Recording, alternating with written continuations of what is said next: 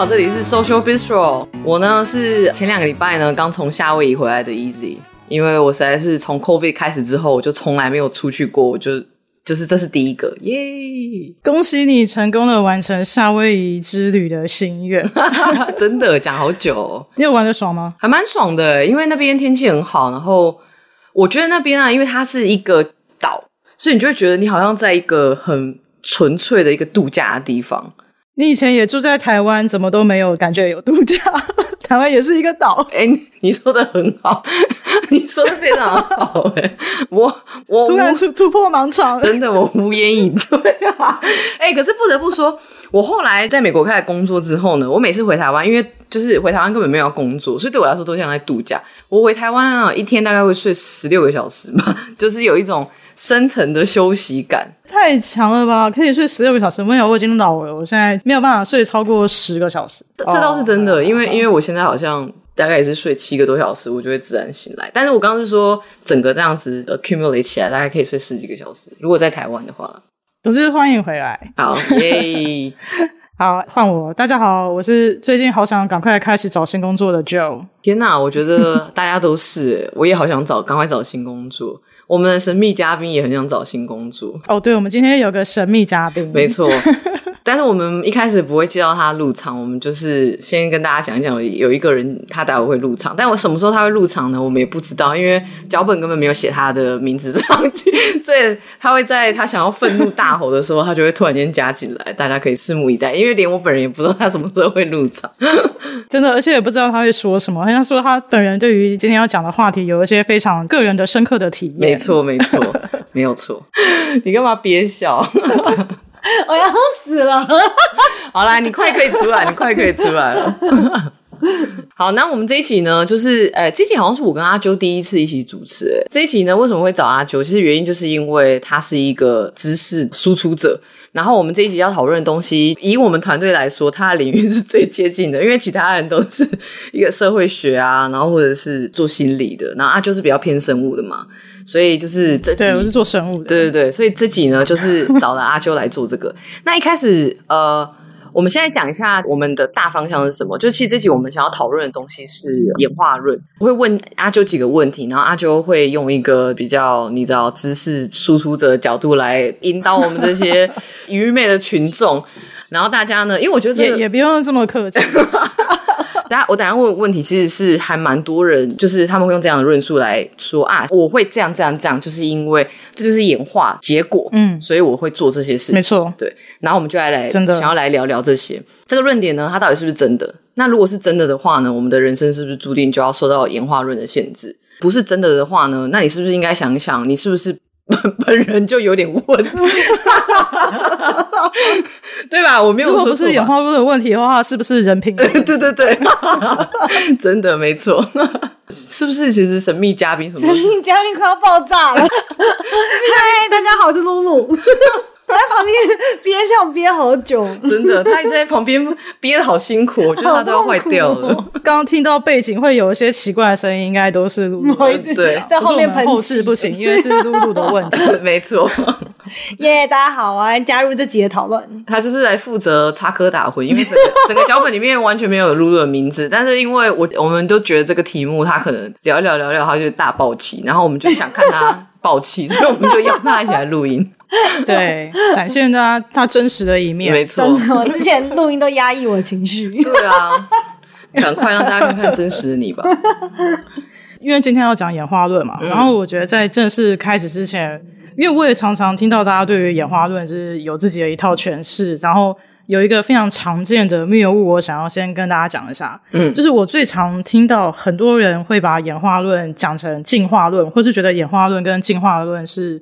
有点可以互换。我们现在基本上已经是没有在用进化论这三个字，我们一律都用演化论来称这个 evolution theory。嗯，因为它其实会比较接近这个理论本身的内涵。嗯嗯。然后，那为什么一开始我们会说这个是进化论呢？对啊，其实我们就要把所有事情怪到我们的国父孙中山身上。哦。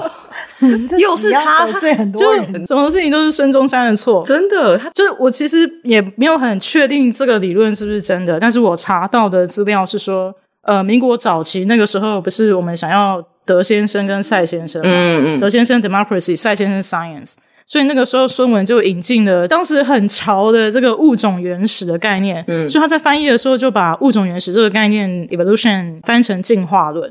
哦，但是其实跟原本的内涵是有差异的。嗯嗯，对啊，那。为什么我们必须要证明？是因为讲进化论会有点感觉哦，我们是一直在进步，每个物种一直在进步，嗯、然后可是其实并不是这样的，就是。其实我们物种跟环境一直是有一个交互作用的关系，嗯、所以我们是互相演变的，并没有说我们现在的物种一定比以前的物种优秀或是进步，因为只是现在生活的环境跟以前生活的环境是不一样的而已。嗯嗯。所以如果时空互换的话，其实不一定我们有比较进步这样。嗯。然后物种跟物种之间其实也没有彼此比较进步的概念，每个物种都是呃物种都是平等的。嗯嗯。嗯就是其实会演化都是在适应环境的一个方式嘛，对吧？没错。我记得以前、呃、以前那个生物课的时候，我记得是有一种蝴蝶，它在一个树林里面，它原本是白色跟咖啡色的，我记得。嗯。然后他们后来有一阵子因为什么原因，嗯、那个树林它就变得咖啡色的树比较多，嗯、所以咖啡色的那个蝴蝶就变得非常非常非常多。嗯然后后来又因为什么什么原因，那个白色的树又变多了，嗯、所以白色的蝴蝶就是又跟着变多。嗯、所以其实就是没有哪个比较好，就只是比较适合哪个环境而已。老师，我有说对吗？老师，对，没错。我忽然想到一件事情，没错，没错，完全就是 啊，请说。我忽然想到，因为刚刚不是讲说这个是不是从那个国父还是就是孙中山那边来的嘛？我不是很确定啦，但我只是忽然想到，我以前念那个人类学的时候，嗯，然后他们就有讲说，就是以前西方人刚开始就是你知道去扩展他们那个大陆。的时候，嗯，去不同的那个，嗯，就是你知道，就是可能有很多那种原住民啊什么之类的，嗯，然后那时候他们就有用演化论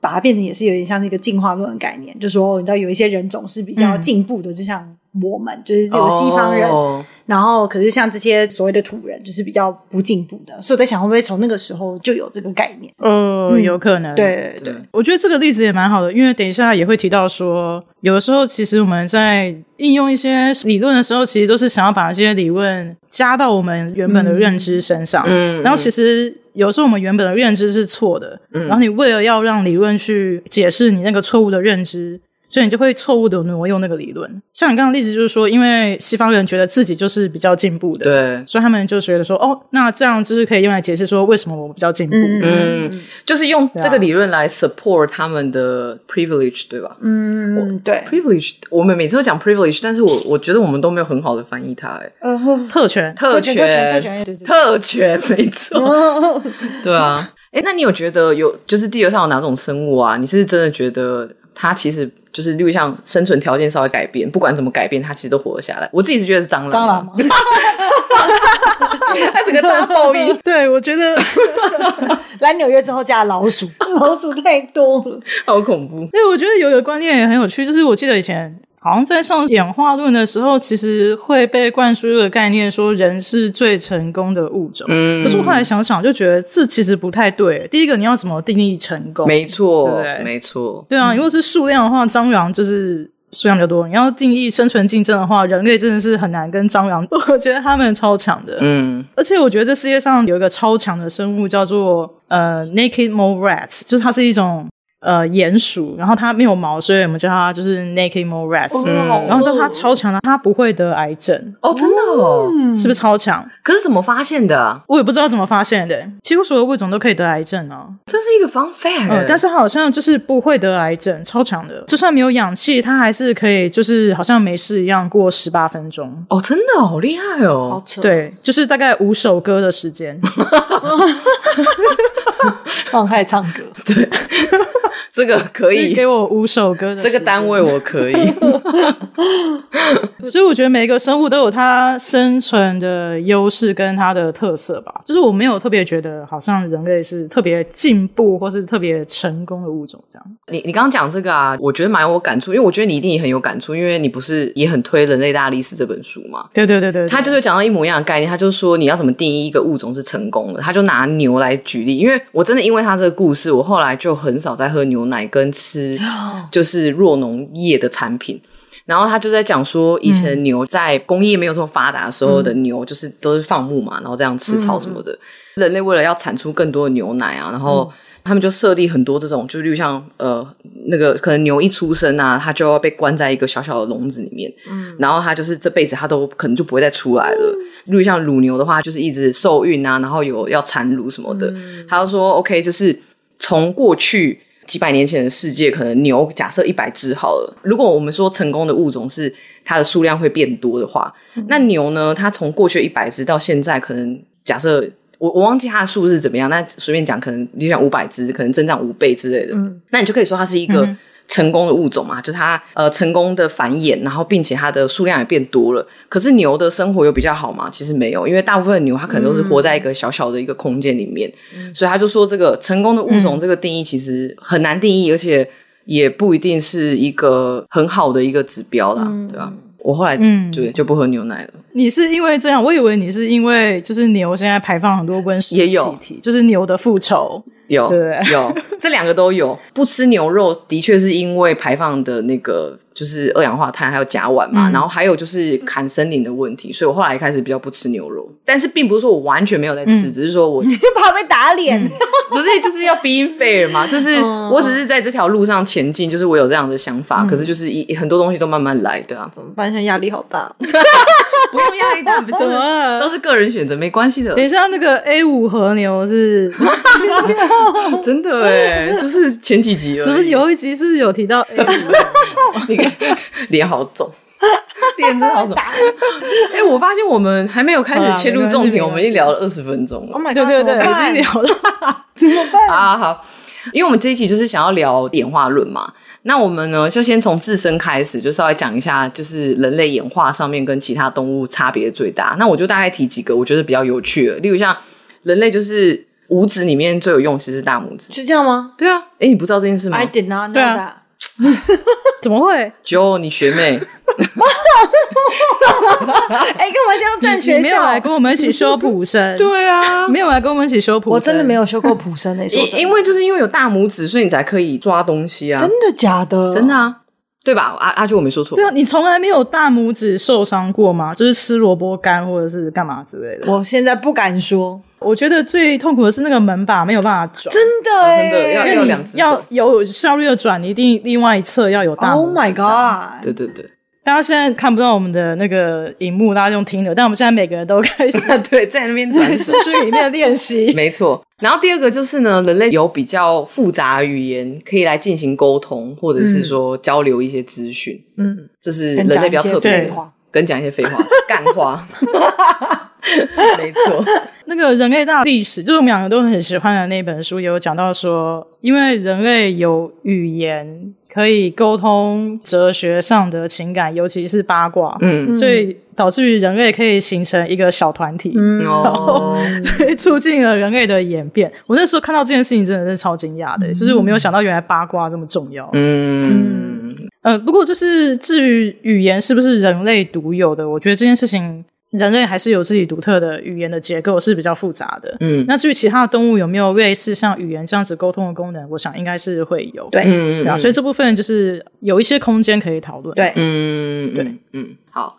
那第三个呢，就是我们的那个前额叶比较大一点点。嗯、前额叶这个部分的功能，其实就是它要帮你就是去解读啊、判断啊，然后你要做任何事之前的决定。嗯，所以呢，它可以帮助你去理解别人的态度、别人的情绪、别人的行为这样子的一个部位啦。嗯，虽然说我妈妈在听我的 podcast，但是我 不得不是恭喜妈妈，你不没品啊！因为我就觉得，因为我就觉得，我就觉得我妈怎么是就是年纪越大越就是。易怒，你真的。然后后来呢，我就看到这个文章，就觉得啊，原来是因为这样。就其实是因为我看到文章这样讲，他就说，因为你就是老化之后，你的这个前额叶会慢慢的变得比较小一点点。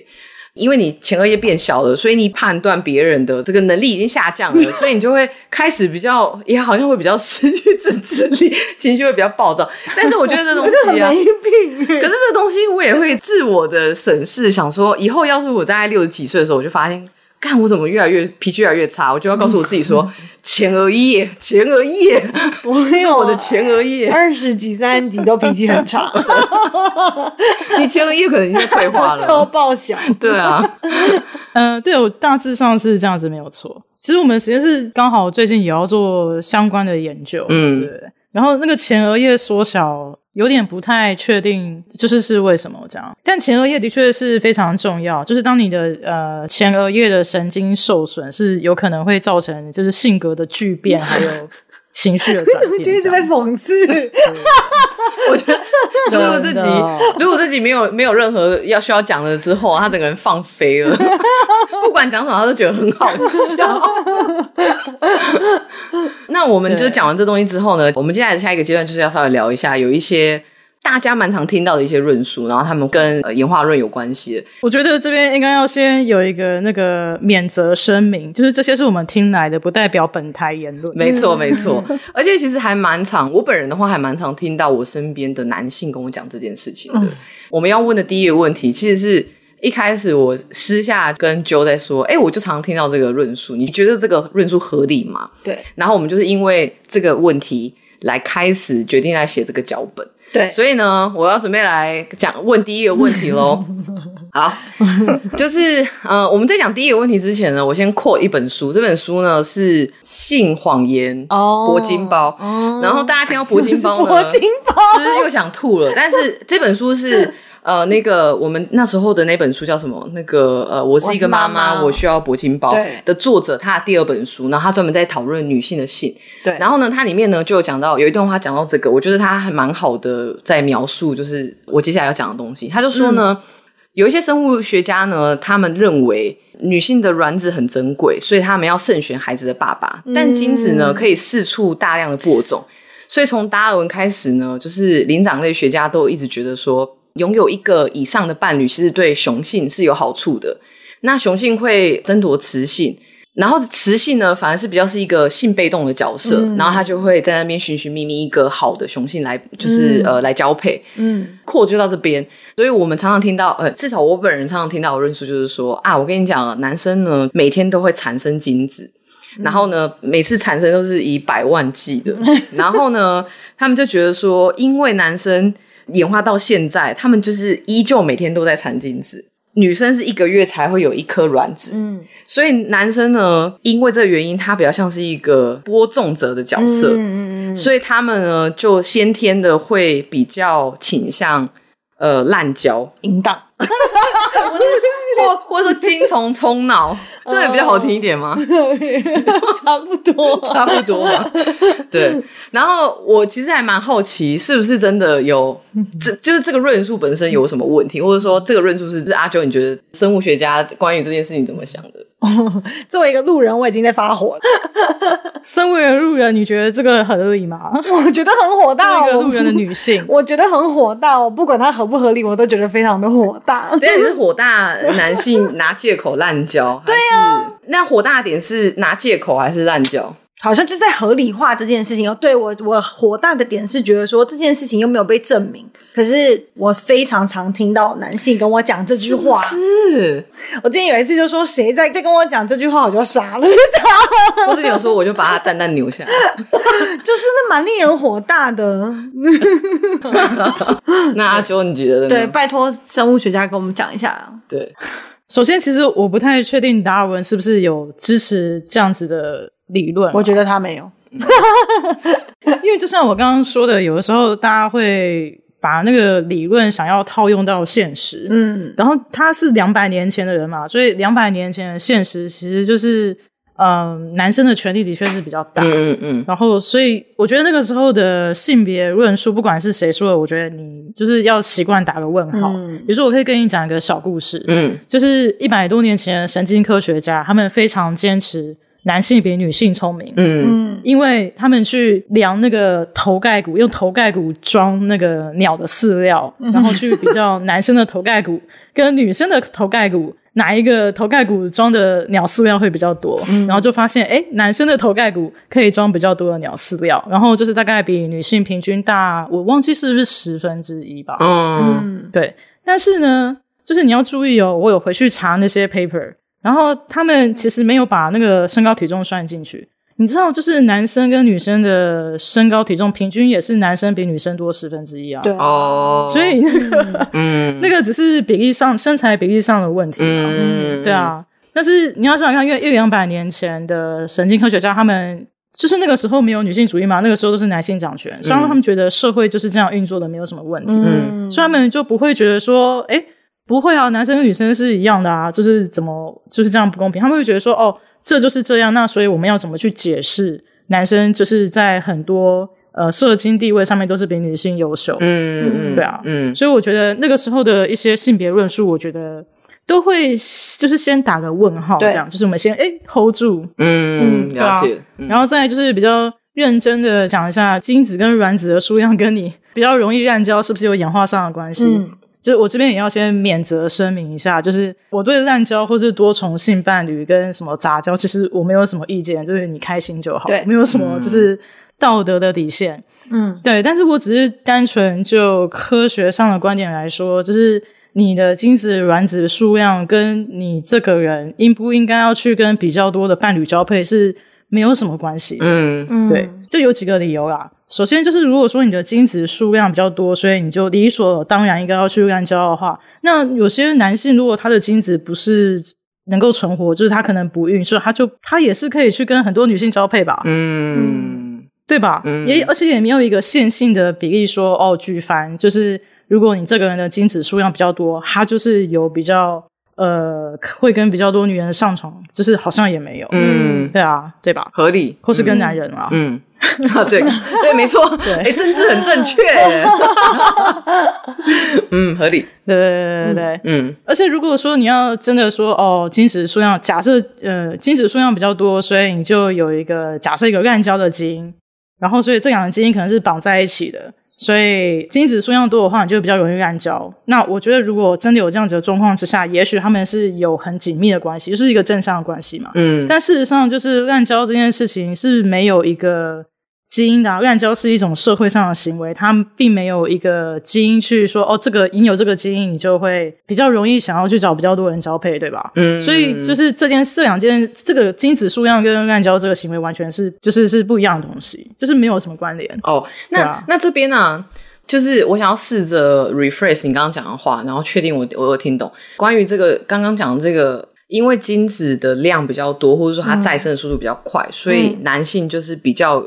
会有这个滥交的倾向，这个论述本身就以你刚刚讲的，它有问题的点在于说，如果你要让这个论述成立的话，这个论述只会成立在如果你发现了一个基因，这个基因它同时会让男性的精子变多，而且它也会真的有这个滥交的倾向，那我们就可以说，OK，他们真的有这个开关在这边，但其实并没有这样的一个基因，所以说滥交跟精子的数量，或者说产精的频率比较高。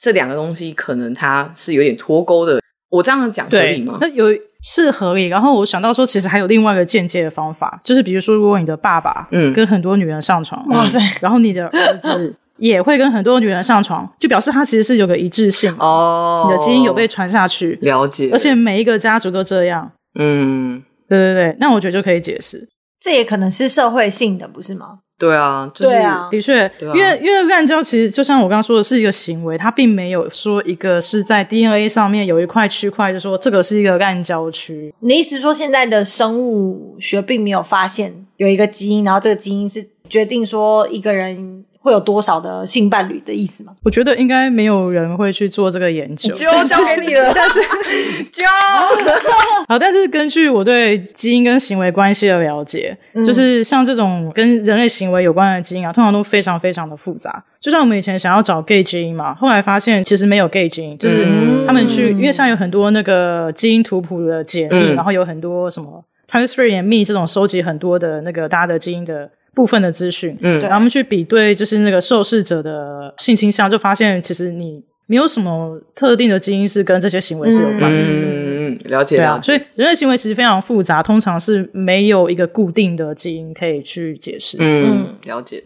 呃，产精或者产卵的人跟滥交没有关系，是因为其实女生也可以滥交啊。就是我觉得这个，嗯，这个 argument 的假设就是好像女生不会，可是女生也会啊，因为。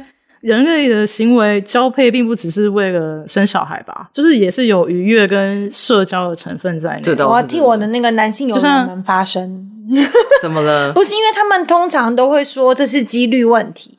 怎么说？就是他们就会说哦，当然不是每个人都这样子，可是女生比较少。男生比较多。他意思就是说，这是有一个 pattern，就是一个模式的。等下等下，那你听到这个时候你会发飙吗？蛮蛮火大的。我是经常就是发飙的人呢。你是不是前额叶缩小？就天生就自制力变很，天生就很小。刚刚就说了，我觉得这个蛮扯的啊。那我也可以随便说，就是哦，因为男生的头发比较短，女生的头发大部分都比较长，所以头发的长度决定了你这个人会不会滥交。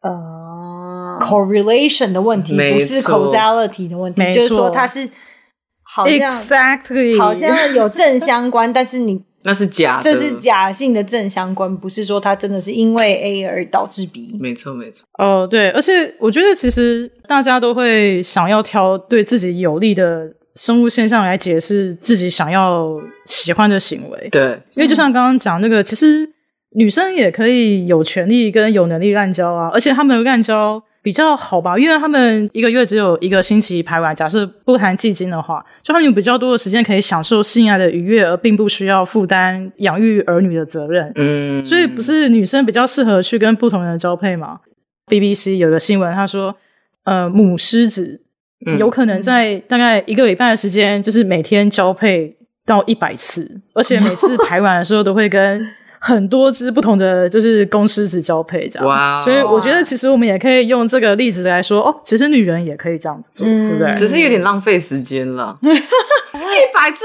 很多，一次假设要个十分钟已经算快了吧？那应该不是十分钟吧？十分钟它应该一天没有办法一百次。一百次这样子要一千分钟哎！Oh my god！一天一百次，差不多要十分钟啊，四小时不睡觉的话。对啊，你这样子很累耶。所以母狮子也是跟人的排卵的周期是类似的，就是卵子的数量很少，但是雄狮子的精子的数量很多。我确定公狮子的精子的数量一定是比母狮子的 卵子数。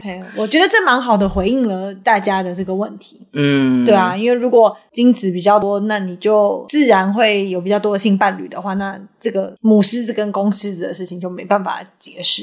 就可以好很好的打脸。嗯嗯嗯，嗯，而且你刚刚谢谢。你以后有人这样的男性有人这样讲的话，你就说，你就把这个故事跟他讲。对，因为坦白说，他们每次这样跟我讲的时候，我都觉得不太合理。但是是语塞，坦白说，是蛮难回应，对不对？对是不是站在 Joe 的肩膀上面？以后我们就知道怎么去呛他们了。真的。对，好，我们把那个 BBC 那篇文章的连接放在我们的 Podcast description，各位就是可以取。各位女性听众可以就是以后打脸的时候顺便附上参考资料我要。放在我，我要放在我 LinkedIn 跟 Facebook 上。我觉得不会有人害人。太激烈的员工。啊其实你刚刚讲那个那个关于女性的性这件事情啊，就是我们虽然说精子的数量跟呃滥交的这个倾向可能并没有完全的关系，但为什么大家还是会常常用这个论述，就是来讲这件事情？嗯其实就是跟刚刚九讲的有点像嘛，可能他们是拿了这个东西来服务他们的这个特权，这样。呃，为什么我们不讲女性的性呢？其实有一部分也是因为女性的情欲的自主权在社会上面还是有一点被剥夺的状况。对。所以其实呢，就是我只是想要插一个题，接下来很想要弄一个读书会，是在讨论女性的性欲，又是那一本，就是，可是我觉得那一本呃《性谎言铂金包》，我觉得他写的蛮完整的，因为蛮认真的在用一些比较轻松的方式去讨论女性的性欲，我觉得还不错。所以、嗯、anyway，我只是打个广告而已啊。接下来我们来讨论第二个问题，就是这个问题其实跟性别是有关的，然后也是跟演化论有相关的。就是好像常常会听到新闻，就在讲说，呃，男性虐待女性，嗯、可能不只是性上面的虐待，可能身体上的虐待也有。嗯、然后好像大家就会在这件事情的论述都会说，好像男生天生是比较暴力的。怎么会有人讲那么可恶的话？对，就是会觉得说，气死。男性是可能是演化的关系，所以他们必须要有这个暴力的倾向，例如像他们为了要、哦、为了狩猎之类的狩猎或是守护自己的领土之类的，哦、所以他们就有这样的一个倾向，会变得比较暴力一点。那你觉得？因为我也蛮常听到这个这样子的一个说法，嗯、阿九有没有什么想要打脸或者是想要护航的部分？好，不同于刚刚那个问题，我本人是对那个暴力非常有意见的。怎么怎么？不过其实我我蛮好奇，就是为什么会有这样子的说法？因为其实我从来没有听过任何一个研讨会里面有任何一个生物学家有承认这件事情，就是男生啊、呃、天生就会虐待女性，或是比较容易暴力。嗯嗯嗯，我觉得大家会有这样子的联想，应该是因为男性的睾固酮浓度平均是比女性高大概十五倍。哦，这么多！如果你呃，因为他没有搞完，大概十五倍。我不知道 是吗？我只是单纯从这个名字。等一下，睾固酮跟是是搞不是吧？可是女生也有睾固酮啊？不是从睾丸出来的吗？我我是无知的民众。呃，女生也有比较低浓度的睾固酮，所以就是因为男性的睾固酮浓度比较高，然后如果你睾固酮浓度太高的话，其实会容易引起愤怒的情绪，然后愤怒就容易导致暴力的行为。因为我本人。你是不是有蛋蛋呢？而且你声音又比较低，真的？Oh my god！露露，这里是安全的地方，你不要在这里乱讲，你宣传吧。我们大家都会接纳你的，你其实弄得很好哎。有没有看一下露露是不是有喉结？我不知道，没有，我觉得他弄掉了，他弄得很完整，他的手术。又是在那边造谣，你们可以不要公然造谣吗？有些人的喉结不是很明显哦，原来如此，谢谢谢谢哦，对对对，你很有本钱，弄得很好。哦，对不起，然后你刚刚说睾固酮太高，很容易像露露一样会愤怒，对。但是如果你要用演化论来解释说，哦，男性演化出来比较容易对女性有暴力行为的话，这件事情就是有点违背演化论基本的精神吧？嗯，因为演化论理论上是说你要让自己的基因可以比较容易传下去，嗯，所以这样不是应该要把睾固酮赋予你的能力用来保护你的伴侣跟保护你的小孩吗？没有，如果是对外的话，的确在保护；可是对内的话，你可能就是、就揍他，因为你可能就是为了要。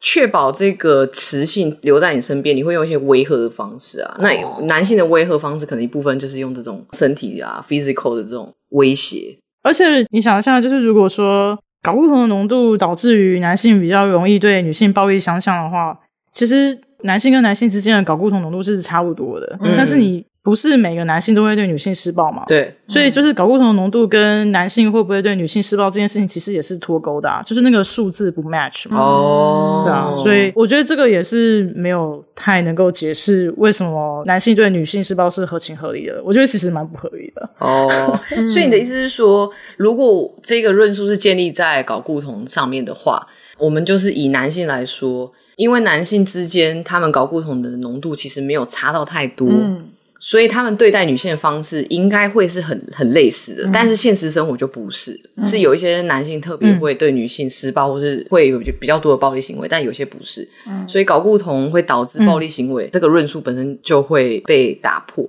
嗯，对吧？应该是说睾固酮如果浓度太高的话，的确是比较有可能哦，会容易愤怒。欸、其实我有一阵子有服用过类似像睾固酮的那个雄性激素，哇，然后然后他就是有写说副作用就是有可能会容易感到愤怒，然后那个时候我就有先跟我室友讲说，哦，我大概有半年需要服用这个药，所以如果我有情绪上面有什么转变的话，就是你就是要提醒我，这样就真的有吗？了解一下，没有啊，六个月过去，我觉得我就是本人就是还蛮 情绪还蛮稳定的，嗯、所以我觉得这件事情其实也不是说完完全全是一定的正比，并不是说你哦如果。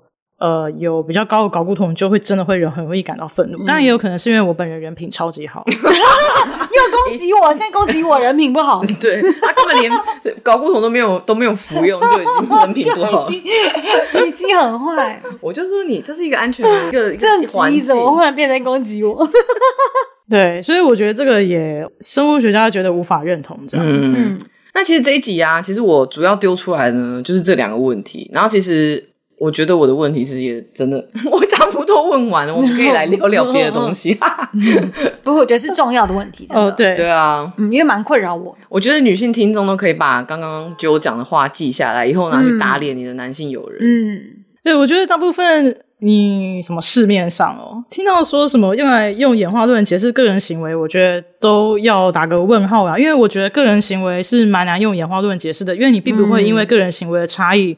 导致于你这个人类整个群体没有办法继续往前走啊，嗯、或者说什么，你这个人类群体就会比较什么繁荣或干嘛之类的。嗯嗯，对，所以，嗯、呃，如果说演化论要用来解释人类行为的话，我觉得会比较让我能够接受的是，试图用演化论去解释一个群体的状况或是群体的行为。嗯，有一个理论是因为讲到民主这件事情，其实我们人类的民主是最近这几百年才开始的事情嘛。对对。但是我们的人类的脑，就是其实是在几百万年前，前额叶就已经变大了，就是已经变成我们现在人脑的状况了。嗯嗯，对啊。但是那个时候呢，我们的呃生活是比较一个部落生活，采集狩猎啊，什么什么之类的。嗯。然后，所以我们那个时候的脑还是一个部落脑，然后一直到了现在，我们还没有办法适应成一个比较民主的脑。嗯。对，就是虽然我们现在有 iPhone 啊，或干嘛，我们的脑袋还没有办法去适应这些电子的环境。嗯嗯。我们还是用比较早期部落时代的模式去思考。嗯。对啊，所以有人就说。因为部落就是跟部落，你就是要很保护自己的资源。那个时候资源有限，所以你必须要就是有几个人透过八卦形成一个群体，然后这个群体就要跟另外一个群体抢夺资源。嗯、所以你必须要很快的分辨自我跟他者。嗯，就他者就是敌人，你就是要呃对自己人很好，然后就是要跟别人对抗。嗯，所以就有个理论是说，因为演化的关系，所以我们。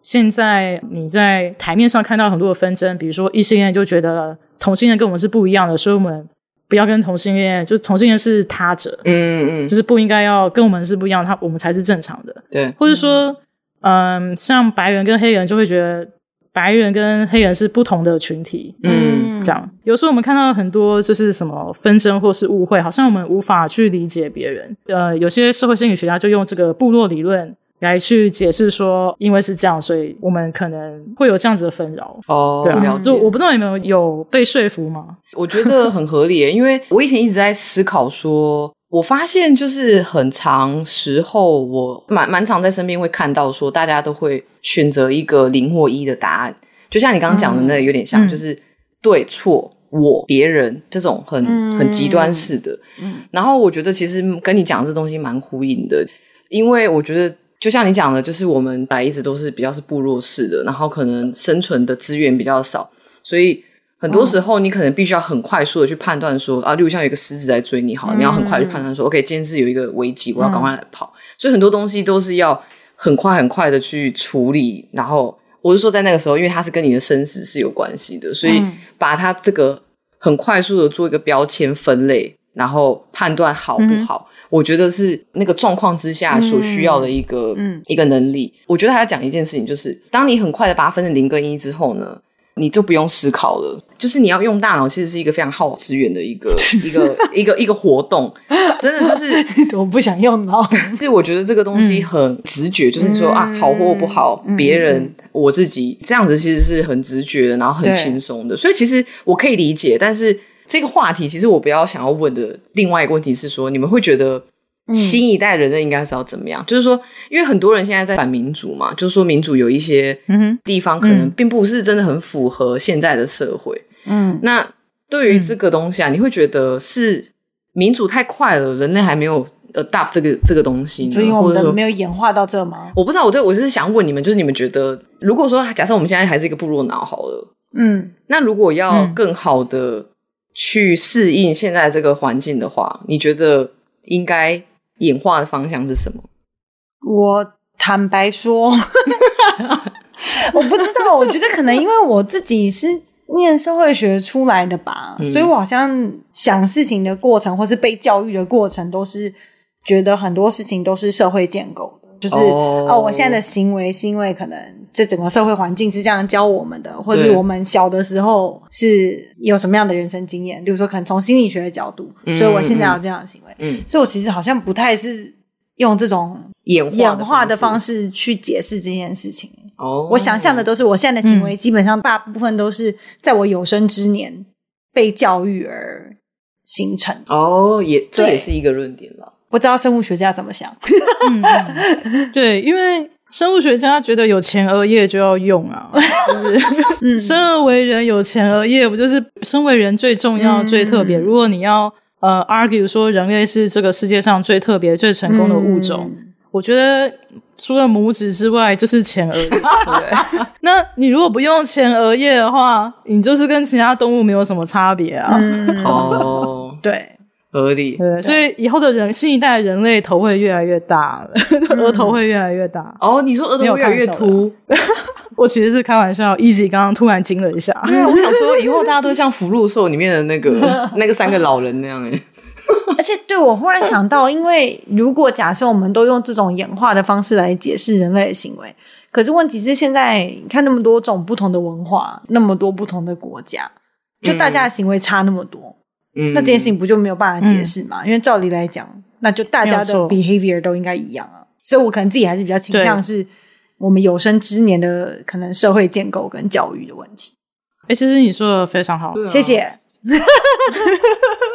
我们生物学家跟社会学家 align 哦，谢谢，太好了，high five。对，我觉得我自己其实我也很常思考这件问题，就是人性的原始的缺陷。我们都希望更好的社会，更和谐的社会嘛。嗯嗯。可是我们就是每个人都有一些缺陷啊，嗯、那我们要怎么去处理这件事情？嗯。然后我最近看到一个社会心理学家叫做 Jonathan Haidt。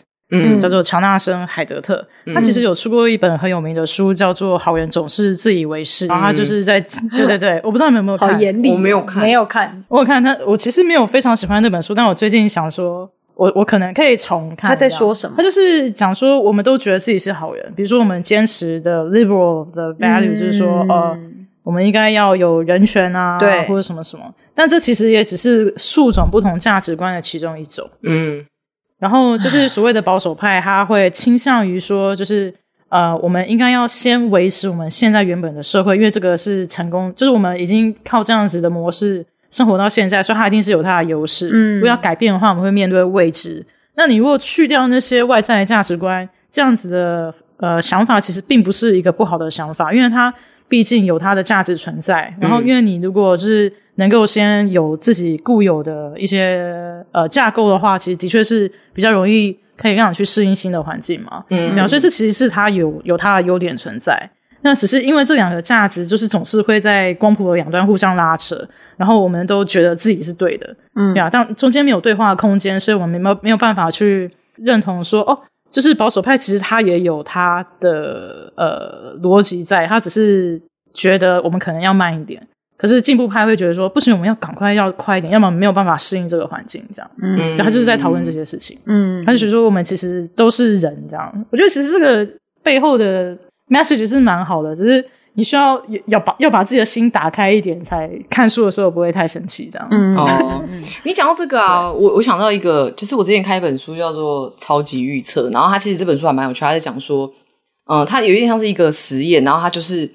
他找了很多不同的人，然后这些人的环境背景全部都是不一样的。嗯，然后他就让这些人呢去做一些预测，例如像就问说啊，呃，二零二四年的总统，台湾总统是谁？嗯，然后就去做这些预测。嗯哼，就是他们会去看这些人的预测的准确度，因为那时候是一个好像是我记得是 FBI 还是哪一个，就是比较是军事的一个组织，嗯、他们就想要、嗯、因为九一一的事件，他们发现他们没办法预测这种极端，嗯、就是很忽然的一些意外。所以他们就想要去学习要怎么样去预测一些意外，所以他们就开始做这个 project。嗯，然后呢，他就把呃预测度很高的人聚集在一起，然后他们就呃开始就是，反正他就有点像是一个小小的 competition 这样。嗯，然后最后最后呢，我觉得他的结论是我印象最深刻，嗯，跟你刚刚在讲的有呃有一点类似，我觉得跟我们这个主题有点像，就是他就在讲说，他发现呢，就是预测最准的那些呃团队 super predictor，对，他们其实呢采用的方法，就像你刚刚讲的。每个人都会有自己的观点，他们都觉得我自己我自己是对啊，就像我觉得就韩国语会上啊，我觉得蔡英文会上，每个人都、嗯、都觉得自己是对的。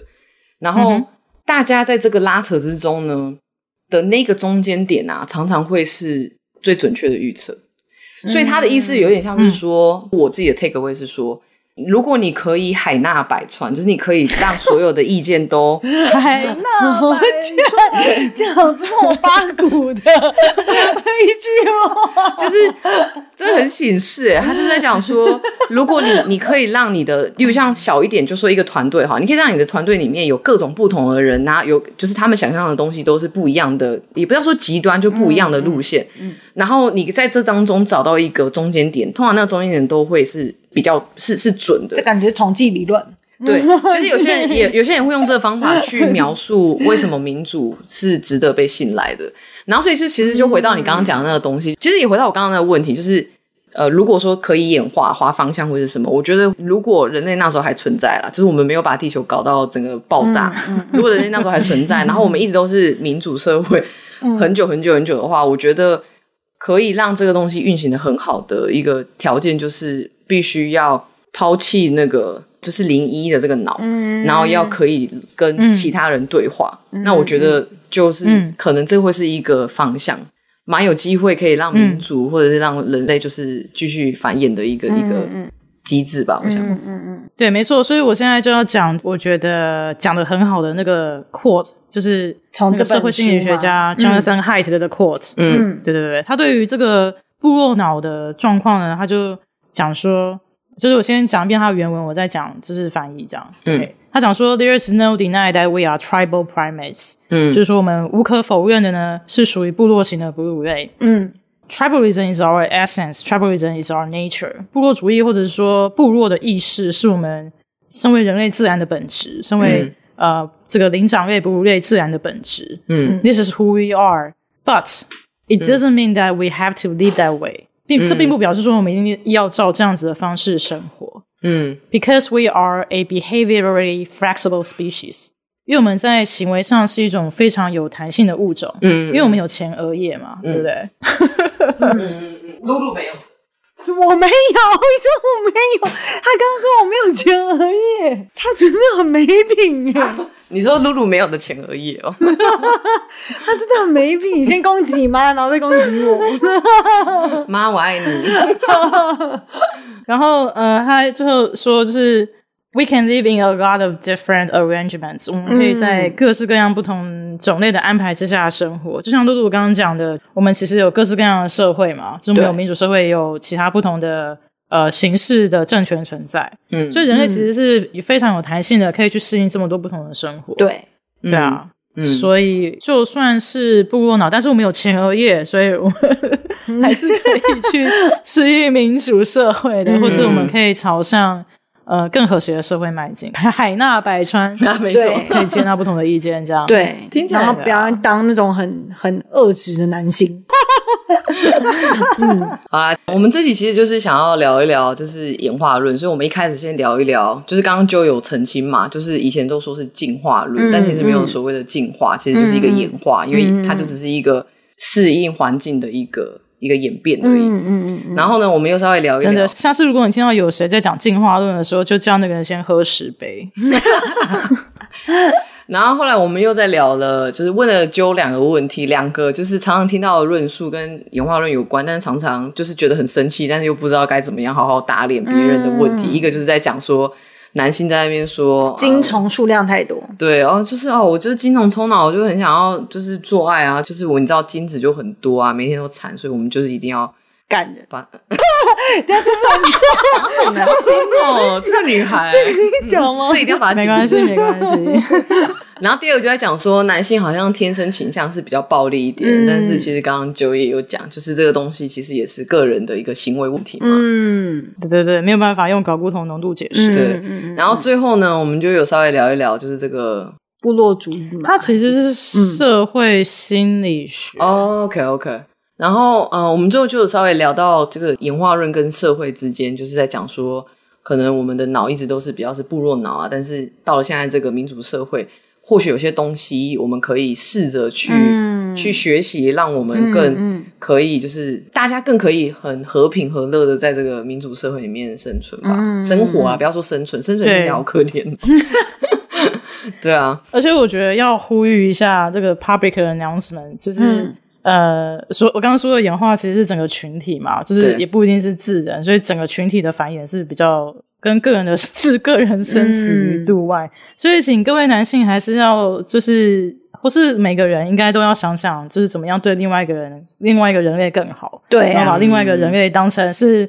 跟你一样的物种啊，如果你真的就是觉得演化论就是最高，嗯、所以演化论是最棒的，嗯，对啊，所以我觉得不能只停留在个人的层次，应该要思考一下，就是整个群体的生死这样，嗯、对啊，嗯嗯，嗯。好，那所以这一集呢，其实讲完之后呢，我本人啊，我本人的 take away 就是，嗯，不要再找借口了，异男们，这是我的 take away 啦，攻击意男的一集，我不知道露露的 take away 是什么。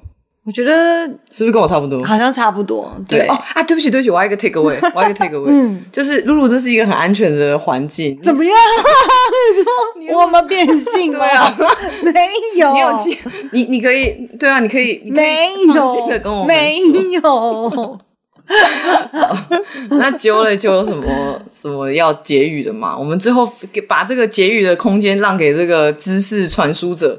结语就是大家要为自己的行为负责，不要老是扯演化论。这样生物学家也是很辛苦，不想要被别人讨厌，不要让我们背黑锅。这样对，对，请大家那个个人造业，个人担。真的，对，真的哦。而且我们刚才帮你想好一个新的那个研究题目，是那个什么、啊、性交的 什么什么，我忘记什么基因导致你性就性交次数率很多吗？什么忘了哎、欸。嗯哎，你再自己回放听啦，我们帮你想一个题目。